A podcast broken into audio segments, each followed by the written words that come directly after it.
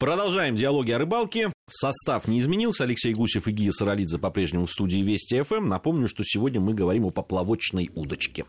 Итак, к современности. Да, перейдем к современности. Э, на самом деле есть э, всего-навсего два вида классических э, поплавочных удилищ. Это удилище с глухой оснасткой и удилище для дальнего заброса, которое, естественно, оснащено пропускными кольцами, ну и катушкой. Ну, давай сразу Катушка отвечу. не силовая, Может быть, не, не а все маленькая. понимают, что такое, да, там, глухая оснастка. Значит, глухая оснастка – это удочка, которая состоит из удилища. На конце э, расположен коннектор. К коннектору цепляется оснастка, то есть леска, поплавок, грузило, крючок, а длина которого не меняется.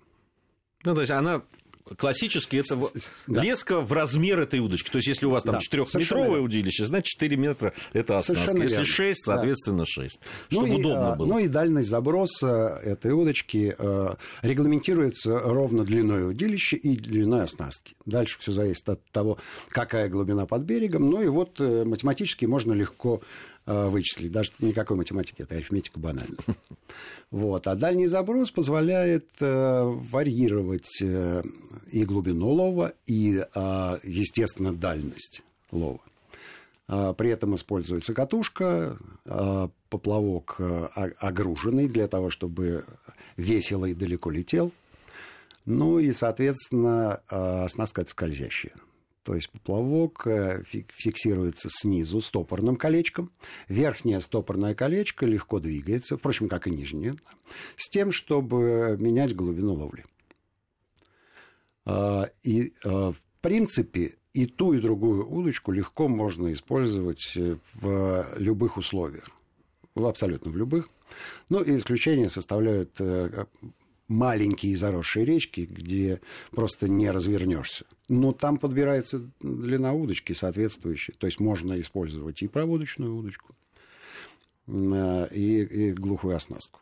Ну, вообще, э, если говорить, ну, даже немножко чуть вперед, наверное, забежать, э, желательно, конечно, иметь в своем арсенале, если, ну уж вы записной рыбак или таковым себя хотите считать, несколько, э, если мы говорим о глухой оснастке, несколько э, готовых, готовых мотовилец, мотовилец с разными оснастками. С разными оснастками, чтобы этим не заниматься да, там, на берегу, э, чтобы у тебя было. И с другой стороны, если вы не точно знаете, на какой глубине, на каком расстоянии вы будете ловить рыбу, то желательно, конечно, несколько удилищами, да, там разные, разных размеров, разной длины. Да, там 4 метра, 5, 6, Тогда и, вы сможете и даже варьировать. 7, совершенно и верно. даже 7, да, варьировать просто э, расстояние, на котором вы будете ловить. А, это правда. Для того, чтобы получить удовольствие от рыбалки, э, желательно, чтобы снасть идеально соответствовала и месту лова, и виду э, и размерным характеристикам рыб, э, на которые вы собираетесь охотиться. А универсальной снасти не существует. Как мы уже говорили неоднократно в предыдущих программах, не получается сделать универсальную снасть, э, либо она будет, э, скажем так, средней категории. То есть она не будет выдающейся ни в каких условиях. А если иметь э, набор разных снастей, то можно рассчитывать на то, что одна из них идеально будет соответствовать тем условиям, в которых вы ловите. И тогда удовольствие от рыбалки, ну и результат, естественно, как в количественном, так и в качественном показателе будет высок. А какие э, есть, э, ну, три, скажем так, э, важных параметра, которые надо учитывать? Параметр первый. Наличие течения и отсутствие течения. Принципиально разные вещи. Для течения применяются другие поплавки, немножко другая леска, друг, другая структура поводочка. он, он может быть или длиннее, или короче, в зависимости от того, как выглядит рельеф дна. А что касается э, спокойной воды, то есть при отсутствии течения, то здесь есть э, фактор погоды. А отсутствие ветра, полный штиль, идеальная погода для рыболова, не всегда идеальная погода для рыбы. То есть ты получаешь удовольствие от, от созерцания природы. И поплавка. Да, и поплавка. И поплавок видно идеально, но не очень шевелится. Штиль относится не только к воде, но и к поплавку.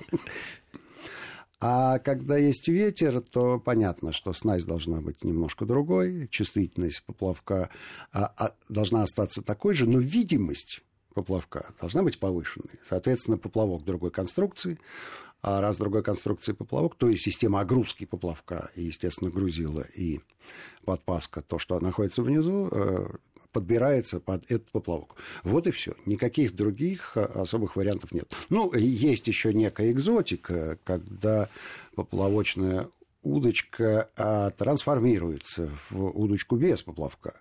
Допустим, э, эффектная история с ловлей карпа или карася на хлебную корочку, где, собственно говоря, хлебная корочка является и поплавком, и насадкой и одновременно. одновременно да.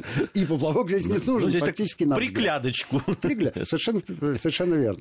Несколько раз я экспериментировал, честно могу сказать, ни разу я не поймал, но при мне э, результативные поимки были попытки, и э, выглядело это эффектно. Ну и рыбина, причем ого-го. Да, но я, я видел. Килограмма натрия, да, это я, здорово. Я видел это очень такую ловлю в Афганистане. Угу. Вот. В Арыках. В Арыках, совершенно да, верно. Да, да, да, там да, ловят сазана. Да, там сазан живет да. в огромных ну, а количествах. Там, там большие. Он, он действительно призовых ну, размеров. Л- л- назвать это ловлей, рыбалкой трудно было. Ну, такая добыча была.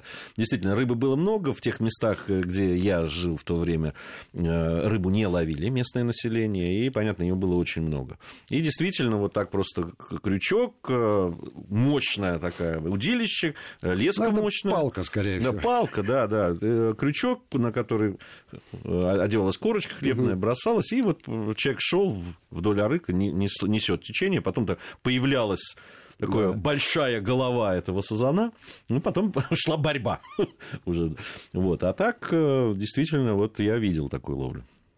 Ну и если мы будем говорить про проводочную удочку, а, правильнее называть ее удочкой для дальнего заброса, то надо сказать, что не обязательно ее далеко и забрасывать.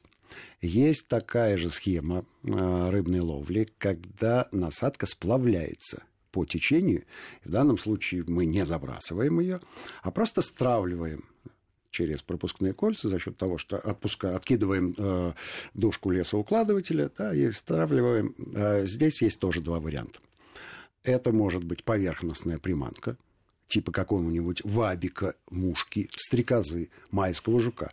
В данном случае нам совершенно поплавок не нужен. Хотя пусть он и будет, ничего страшного. Ну, кстати, классический способ ловли того же головля, например. Да, головля на майского жука ловят весьма успешно. Я могу сказать, что помимо этого на майского жука призовых размеров платва берет где-то под килограмм и густера. Кстати, вот э, такой способ э, ловли именно вот на такие удочки, проводочные удочки, вот везде, где э, реки с сильным течением, вот горные реки, да, да такие, вот да. в той же, да, в том же Дагестане, в Грузии, в Армении, э, да, там просто с глухой оснасткой, в общем, делать э, нечего, потому что ее все время приходится перезабрасывать. А, не могу с тобой согласиться, если ты вспомнишь Лагодехи, там была классическая оснастка глухая, но поплавок отсутствовал. Отсутствовал, да, я тебе про поплавок сейчас, да, это немножко другая, да, но это все-таки летняя мормышка, да, использовалась там что-то. Вот. А на самом деле в проводку, мы говорим про проводочную удочку, uh-huh. почему я сказал, что это не совсем правильно. Да, удочка для дальнего заброса в данном случае более верный термин, потому что в проводку можно ловить на удочку с глухой оснасткой, и здесь это, это идеальная ситуация. Просто идеальная. На реке Ака в районе э, Фруктовой мы ловили э, густеру, а причем густера была средний размер 400 граммов. Средний. Вот, на удочку с глухой оснасткой, с прикормочкой, и а, проводка занимала секунд 40. Ну, и потом перебрасываешь вверх по течению, и дальше смотришь за поведением плавка. Значит, садок я из воды вытащить не смог. Он рядом у меня был на, на специальной рогатульке укреплен. И я, значит, ловил рыбу и радостно туда забрасывал. А, она вторая, третья, маленький перерыв, вторая, третья, четвертая. Какая-то мелочь попалась, выпустил. И вот, значит, я, ну, часа три, наверное, я стоял и понял, что, ну, немножко устаешь, во-первых. Во-вторых, в воде было некомфортно, это была ранняя весна, и было прохладно. Ну, думаю, все, хватит. Я собрал удочку, а посадок я из воды поднять не могу. Вот как что вышел из ситуации? Позвал, по, позвал друзей. Ребят, позвал друзей. Я говорю, ребят, сколько нам рыбы нужно? Потому что э, садок был целиком полностью в воде, рыба чувствовала себя там отлично. В общем, мы половину отпустили из этой рыбы, а половину потом изжарили и изварили в ухе. Примерно так. Вот э, а, одно из моих ярких воспоминаний относительно э, поплавочной ловли в, в таких э, немножко экстремальных условиях. Но было здорово, было интересно, было эффектно и, и запомнилось надолго. Хотя с поплавочной удочкой я э, э, люблю сейчас в моем возрасте уже даже больше, чем со спиннингом рыбачить. А я всегда любил больше. Я знаю, да, я знаю. Ты любишь карася на поплавок. Да, и карася. Не, почему можно и леща, например, а, тоже. Плотву, ты помнишь, какую плотву в Скнятино мостовой наловили в мае месяце? Да. Вот это было дело. Правда, с лодки? С лодки. Правда, с лодки. Вот тут а, а, я думаю, что даже если бы у нас восьмиметровая удочка была, мы бы с берега не достали. Не достали, этого места, не достали. Так что одной поплавочной удочки недостаточно. Нужен еще удильщик грамотный и, э, конечно, соответствующее оборудование, которое позволяет по водоему перемещаться. Ну, это не про запрет, к сожалению. Здесь перемещаться можно только на своих двоих. Но мы будем готовиться. Да. Э, вот э, такой рассказ у нас про поплавочную удочку получился. Естественно, мы будем возвращаться еще и к, к, э, к различным модификациям и к различным хитростям ловли на определенные рыбы на поплавочную удочку. Сегодня наше время в эфире закончилось. Алексей Гусев и Гия Саралидзе были в студии Вести ФМ. Встретимся совсем скоро. Всем ни хвоста, ни чешуи.